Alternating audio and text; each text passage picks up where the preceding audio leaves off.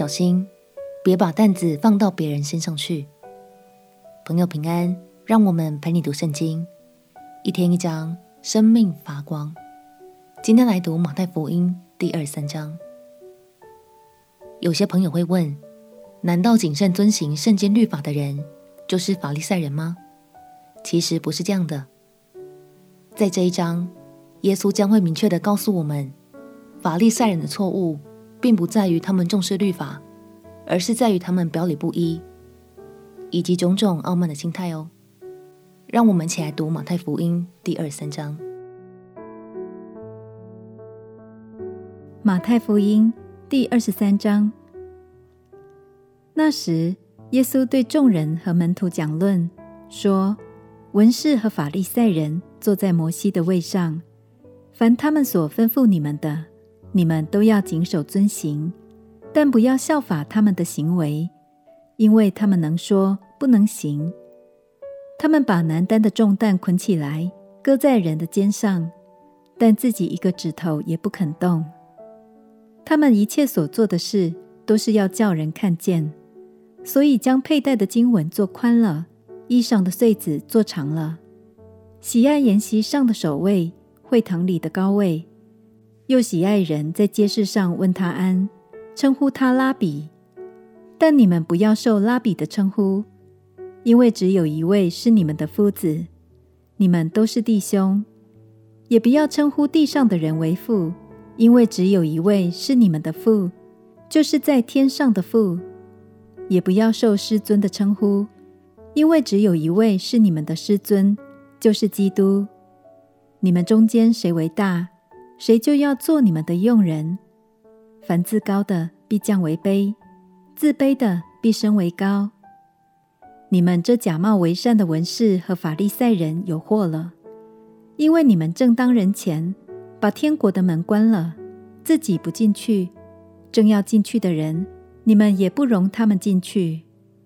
你们这假冒为善的文士和法利赛人有祸了，因为你们走遍洋海陆地。勾引一个人入教，既入了教，却使他做地狱之子，比你们还加倍。你们这瞎眼领路的有祸了！你们说，凡指着殿起誓的，这算不得什么；只是凡指着殿中金子起誓的，他就该谨守。你们这无知瞎眼的人哪，什么是大的？是金子呢，还是叫金子成圣的殿呢？你们又说，凡指着坛起誓的，这算不得什么；只是凡指着坛上礼物起誓的，他就该谨守。你们这瞎眼的人呐、啊，什么是大的？是礼物呢，还是叫礼物成圣的坛呢？所以，人指着坛起誓，就是指着坛和坛上一切所有的起誓；人指着殿起誓，就是指着殿和那住在殿里的起誓。人指着天起誓，就是指着神的宝座和那坐在上面的起誓。你们这假冒为善的文士和法利赛人有祸了，因为你们将薄荷、茴香、芹菜献上十分之一，那律法上更重的事，就是公义、怜悯、信实，反倒不行了。这更重的是你们当行的，那也是不可不行的。你们这瞎眼领路的，猛虫你们就滤出来，骆驼你们倒吞下去。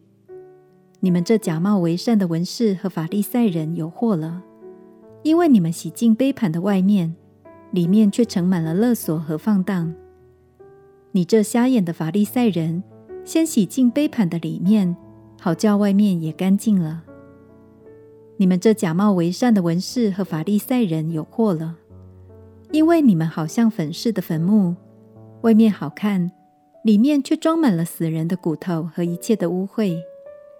你们也是如此，在人前外面显出公义来，里面却装满了假善和不法的事。你们这假冒为善的文士和法利赛人有祸了，因为你们建造先知的坟，修饰义人的墓，说：若是我们在我们祖宗的时候。必不和他们同流先知的血，这就是你们自己证明是杀害先知者的子孙了。你们去充满你们祖宗的恶贯吧！你们这些蛇类、毒蛇之种啊，怎能逃脱地狱的刑罚呢？所以我差遣先知和智慧人，并文士到你们这里来，有的你们要杀害，要钉十字架；有的你们要在会堂里鞭打，从这城追逼到那城，教室上所流义人的血都归到你们身上。从义人亚伯的血起，直到你们在殿和坛中间所杀的巴拉加的儿子撒迦利亚的血为止，我实在告诉你们，这一切的罪都要归到这世代了。耶路撒冷啊，耶路撒冷啊，你常杀害先知，又用石头打死那奉差遣到你这里来的人。我多次愿意聚集你的儿女，好像母鸡把小鸡聚集在翅膀底下。只是你们不愿意。看啊，你们的家成为荒场，留给你们。我告诉你们，从今以后，你们不得再见我，只等到你们说，奉主名来的是应当称颂的。耶稣严厉地指责法利赛人心态与作为，这也是对我们很重要的提醒哦，亲爱的朋友。如果我们总是用圣经来纠正他人，却忘了先调整自己，那就像是把难担的重担捆起来，搁在人的肩上。让我们彼此鼓励，先从自己开始，借着读经更贴近耶稣的心意，并且活出美好的生命，成为许多人的祝福。我们且祷告：亲爱的主耶稣，求你帮助我，因你的话语而活出美好。并且拥有宽以待人的心。祷告奉耶稣基督的圣名祈求，阿门。祝福你在神的话语中领受丰盛的生命。陪你读圣经，我们明天见。耶稣爱你，我也爱你。